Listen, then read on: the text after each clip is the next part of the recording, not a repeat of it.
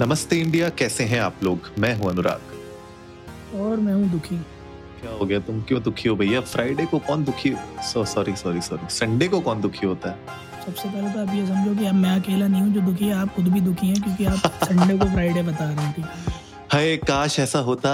काश हम जो है समय को काबू में कर लेते और ऐसे बिल्कुल कैसे वो घुमाते कैसे हैं वो? सॉसरर हमारे डॉक्टर स्ट्रेंज ऐसे घुमा के समय पीछे ले जाते यार। अगर मैं समय को काबू कर सकता होता ना हम्म। तो मैं दो लोगों के बचपन में जाता हूँ ना झापड़ मार के कहता कि तुम्हें क्रिकेट खेलने का कोई हक नहीं है। तुम मत ही खेलो तो अच्छा है। मत खेला करो। बैटिंग तो बिल्कुल मत किया करो। हाँ। बॉल उठाओ अंदर वापस फेंको। नहीं आप स्पोर्ट्समैन बनने की आपके अंदर बहुत अच्छी स्पिरिट है आप दूसरा स्पोर्ट्स उठाएँ। हाँ आप कोई ऐसा स्पोर्ट्स उठाए जो आपके काबू में हो। हाँ ये नहीं हो पाएगा। हाँ ये आपसे नहीं हो ई ना चौल में।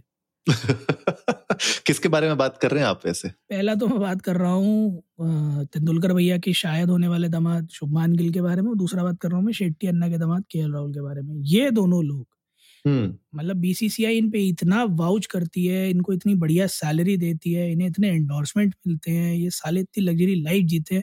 जब इनसे परफॉर्म करने को कह दो इंडिया के लिए तो इनसे नहीं होता। आईपीएल में बोल दो ये कर लेते हैं क्यों? क्योंकि वहाँ पैसा ज़्यादा मिलता है। मुझे ऐसा लगता है ये डिबेट कभी खत्म नहीं होगी ये कि डिबेट में- ये डिबेट नहीं है ये ऑब्जेक्टिव है। Do you do cricketers perform better in IPL than their than for their countries yes और no yes it's the same which goes for football clubs Ronaldo को देख लीजिए आप उनका क्लब्स के लिए जो रिकॉर्ड है वो कंपेयर टू कंट्री के लिए जो रिकॉर्ड है वो। और किसी बड़े प्लेयर को उठा लो हर हर एक किसी के साथ मुझे लगता है यही सीन है कि जब काउंटी क्लब इनके लिए खेलना होता है तब they put out their best जैसे ही कंट्री की बात आती है, वैसे ही एकदम कभी किसी की कमर में सर्जरी हो जाती है, कभी किसी के पैर में सर्जरी हो जाती है। I don't know what goes on पर गोज ऑन तो छोड़िए, लेकिन आज की जो परफॉर्मेंस रही है, वो मुझे लगता है कि बहुत ही शर्मनाक और इस तरीके की परफॉर्मेंस तो मैंने बिल्कुल एक्सपेक्ट नहीं की थी। After winning the first ODI Australia के अगेंस्ट सेकंड ओडीआई में 117 में ऑल आउट हो जाना यार। वो भी 26 ओवरों में 117 में ऑल आउट हो जाना ये मुझे बिल्कुल नहीं भाया। और उसमें चार डक्स हैं। चार डक छोड़ दीजिए चौदह तो एक्स्ट्रा है तो कायदे में 103 ही रन मारे हमने। बताइए तो 103 रन मतलब क्या ही है ये परफॉर्मेंस रोहित शर्मा हमारे कप्तान उन्होंने कोशिश करी तेरह रन हम्म। मारे विराट कोहली उन्होंने इकतीस रन मारे अक्षर पटेल उन्होंने उनतीस रन मारे रविंद्र जडेजा उन्होंने चालीस बॉलों में सोलह रन मारे। कुलदीप यादव जिन्होंने चार रन मारे। के एल राहुल जिनसे धोखे से नौ रन पड़ गए। हार्दिक पांड्या अगेन धोखे से। एक रन पे आउट हो गए।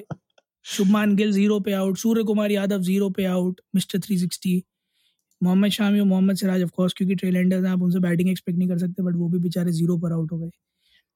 इट्स नॉट दैट कि ऐसा होता है कि जब जीत जाते हैं तो हम क्रिटिसाइज नहीं करते, जब जीत भी रहे होते हैं, तब भी हम कुछ गलतियाँ पॉइंट आउट करते हैं बट जब हार रहे हैं, तब तो ये बात डेफिनेटली नोटिसेबल है कि टीम कॉम्बिनेशन में आपको इस बात पर ध्यान देना पड़ेगा कि एक्चुअली कोई आउट ऑफ़ फॉर्म क्रिकेटर पे क्या आप अपना इतना टाइम इन्वेस्ट करना चाहते हो या नहीं? रोहित शर्मा ने थोड़े दिन पहले शायद के राहुल को डिफेंड करते हुए बात कही थी कि वी बिलीव इन हिम और हम उनको जो है टाइम देंगे and we'll invest on him a little more but is is it worth it is it even worth it देखिए इस सवाल का जवाब मैंने बहुत बहुत एपिसोड्स पहले दिया था जब इंडिया वर्ल्ड कप से बाहर हुई थी। उस टाइम पे भी हमने इस पे डिबेट की थी और मैंने बहुत कहा था कि हिंदुस्तान में ना क्रिकेट खेलने वाले टैलेंट की कमी बिल्कुल भी नहीं है। तो जितने भी ये आपके प्लेइंग 16 है ना जो पूरे ये 16 वाले लोगों की जो गद्दियाँ हैं वो कभी भी हट सकती हैं छिन सकती हैं बदली जा सकती हैं और उस पर और बेटर प्लेयर्स आ सकते हैं। बात उसकी नहीं है कि आप किसके ऊपर इन्वेस्ट कर रहे हैं किसको कितना समय दे रहे हैं लेकिन जब कॉन्टिन्यूसली आप इतना एफर्ट डाल रहे हैं और इतना आप सामने वाले के ऊपर इन्वेस्ट कर रहे हैं उसके बाद भी अगर परफॉर्मेंस नहीं आ रही है तो मुझे लगता है कहीं ना कहीं ये सोचने वाली बात है कि ये भाई आपके पास लाइन लगी पड़ी है आप जाके तो देखो बाहर। मुझे तो ऐसा लगता है बीसीसीआई ना अपने रूमों से बाहर नहीं निकल रही है आजकल। सारी मुझे लगता है इनकी जो सिलेक्शन हो रहा है ना, वो सब एसी के रूम के अंदर बैठ के हो रही है। आप बाहर जाके देखिए पिच में वहाँ पे जो बच्चे खेल रहे हैं, आप उनको देखिए जाके, वहाँ से आपको इतना टैलेंट मिलेगा। इतना टैलेंट मिलेगा, मैं कह रहा हूँ वन टेंथ अगर आप कॉस्ट भी लगा लेंगे ना, उन लोगों के ऊपर तो मुझे लगता है कि आपको बेटर प्लेयर्स आके बाहर निकल के मिलेंगे, ज़रूर मिलेंगे। मुझे लगता है कहीं ना कहीं ये ना एक एक्सपेक्टेशन मिसमैच हो रहा है। कि जो एक्चुअली में टैलेंट है और जो खेल रहा है। तो मुझे लगता है अब भी हाई टाइम है कि इस पे थोड़ा सा बदलाव आए। एक चीज़ और भी मुझे लगती है ना कि क्योंकि कोई फियर नहीं है टीम से बाहर होने का। हम्म। इसलिए और कंफर्ट जोन में जा चुके हैं। अगर वही टॉप इलेवन या टॉप प्लेइंग सिक्सटीन का कंपटीशन कट थ्रोट हो जाता ना तो हर कोई परफॉर्म करने लगता। ये बेटर ट्रुथ है। और ये हम्म। हमने पास्ट में देखा भी है। जैसे ही अटकलें चलने लगती हैं कि क्या टीम से बाहर हो जाएँगे वहीं अगले मैच में एकदम से वो बंदा आउट परफॉर्म कर देता है। क्यों कर देता है? पहले तीन मैच चार मैच क्यों नहीं कर पाया? हम्म। मुझे लगता है कि ना वो एक जो आप बात कर रहे हो ना वो गद्दी की वो गद्दी की लड़ाई असल में है ही नहीं ना। गद्दी की जब लड़ाई होने लगेगी अगर अगर एक अजम्पशन लो बीसीसीआई अगर ये बोल दे कि हम साल में सिर्फ़ चालीस प्लेयर्स को सैलरी देंगे। हम्म। ठीक है? और टॉप फोर्टी जो है वो ईयर स्टार्टिंग में प्रीवियस ईयर की परफॉर्मेंस के बेसिस पर पिक किए जाएँगे। आप समझ रहे हो? कितने लोग जो बीसीसीआई की सैलरी पे ज़िंदा हैं खेल ना खेलने के बावजूद भी वो क्या क्या परफॉर्मेंस करने लग जाएँगे? क्योंकि अगर एक अजम्पशन ले लूँ मैं रफली कितना था अभी आईपीएल में? कितने हज़ार प्लेयर्स थे ना शायद? हम्म हम्म। जिनकी बैटिंग हुई थी चलो इंटरनेशनल प्लेयर्स निकाल देता हूँ मैं इंडियन प्लेयर्स की बात करूँ let's assume sixty percent Indian players थे। जी। 600 में से अगर 40 का पिक रेट है that accounts for close to seven percent ठीक? यूपीएससी के एग्ज़ाम से ज़्यादा मेहनत करेंगे उसमें लोग। मैं लिख के दे रहा हूँ आपको।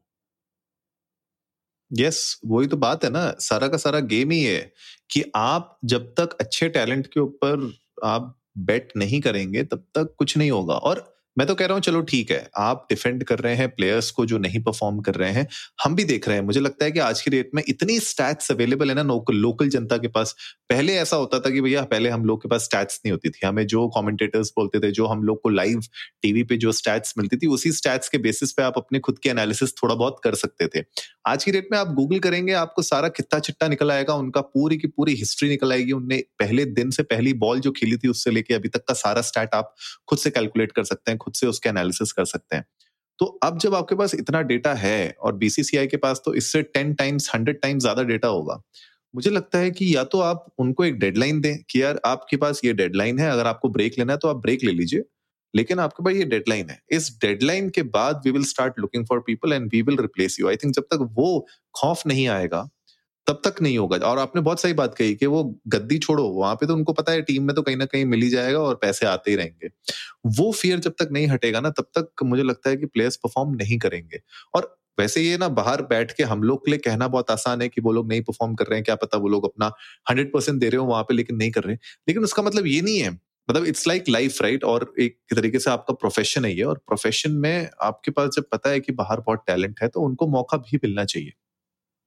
बिल्कुल सही बात है। रोटेशन बहुत ज़्यादा ज़रूरी है क्योंकि जब तक रोटेशन नहीं होगा ना तब तक अ, ना कॉम्पिटिटिव फियर आएगा ना सेंस ऑफ़ ओनरशिप और रिस्पॉन्सिबिलिटी आएगी हम्म। और ना ही एक्चुअली में हो सकता है कि हिडन टैलेंट जो है वो अपने आप को साबित करने की कोशिश करे वो वो मौका भी नहीं मिलेगा।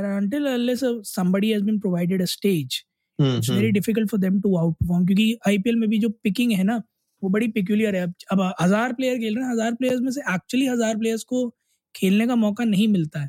Correct. और फिर आप किसी को एक मैच देते हो कहते ये वाला मैच है इसमें आउट परफॉर्म करके दिखाओ। और अगर चलो मान लिया उस दिन उसका लक नहीं चला तो कहते तो भाई तुमने परफॉर्म नहीं करा अब चलो बाद में देखेंगे किसी और को मौका मिलेगा। आई गेस फिर ये चीज़ आप उनके साथ भी करो जो बड़े प्लेयर्स हैं है ना? कि भैया ये मैच है अगर नहीं होगा तो रोटेशन करेंगे। हम्म ताकि उन पर भी उतना ही प्रेशर हो जितना एक न्यू कमर पर होता है। So there are plethora of things that can be done maybe चलो अकाउंट फॉर कर लेते हैं that it a bad day and the Australians play good but pitch को भी आप कंप्लेंट नहीं कर सकते उस कॉन्टेक्स्ट में कि यार बॉलिंग पिच थी, क्योंकि उन्होंने तो दस विकेट से निकाल दिया मैच दस विकेट से जीते हैं, ठीक है? चले, मान लो उनकी बॉलिंग बहुत स्ट्रांग थी क्योंकि बॉलिंग पिच थी तो दस विकेट से मैच निकला, ठीक है? पूरे पचास ओवर खेले भी नहीं गए, जो आप ये कह लो कि पहली इनिंग्स के बाद पिच ने हरकत कर ली और वो बैटिंग फेवरेबल हो गई। So there is no excuse to it and losses like this actually should be taken into consideration और बहुत ज़्यादा ज़रूरी है कि लोगों को अकाउंटेबल इस चीज़ के लिए रखा जाए कि अगर आज हारे हैं तो इसमें आपका पार्ट कितना बड़ा है। बिल्कुल बिल्कुल। गाइस आप लोग भी जाइए इंडियन डस्ट को नमस्ते पर ट्विटर और इंस्टाग्राम पे। हमारे साथ अपने थॉट शेयर करिए। आप लोग बताइए ये सेकंड ओडीआई आप लोगों को कैसा लगा?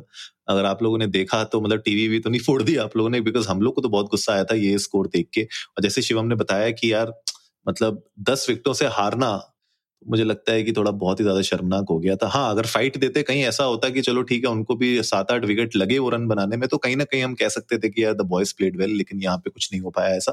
तो आप लोग जाइए इंडिया इंडोज को नमस्ते पर अपने थॉट्स शेयर करिए और बताइए हमें कि ये जो लास्ट अब ओडीआई रह गया है थर्ड एंड फाइनल डिसाइडर उसमें आप लोगों को क्या लगता है इंडिया के क्या चांसेस उम्मीद है गाइस आप लोगों को आज का एपिसोड पसंद आया होगा तो जल्दी से सब्सक्राइब का बटन दबाइए और जुड़िए हमारे साथ हर रात साढ़े दस बजे। सुनने के लिए ऐसी कुछ इन्फॉर्मेटिव खबरें तब तक के लिए नमस्ते, नमस्ते इंडिया।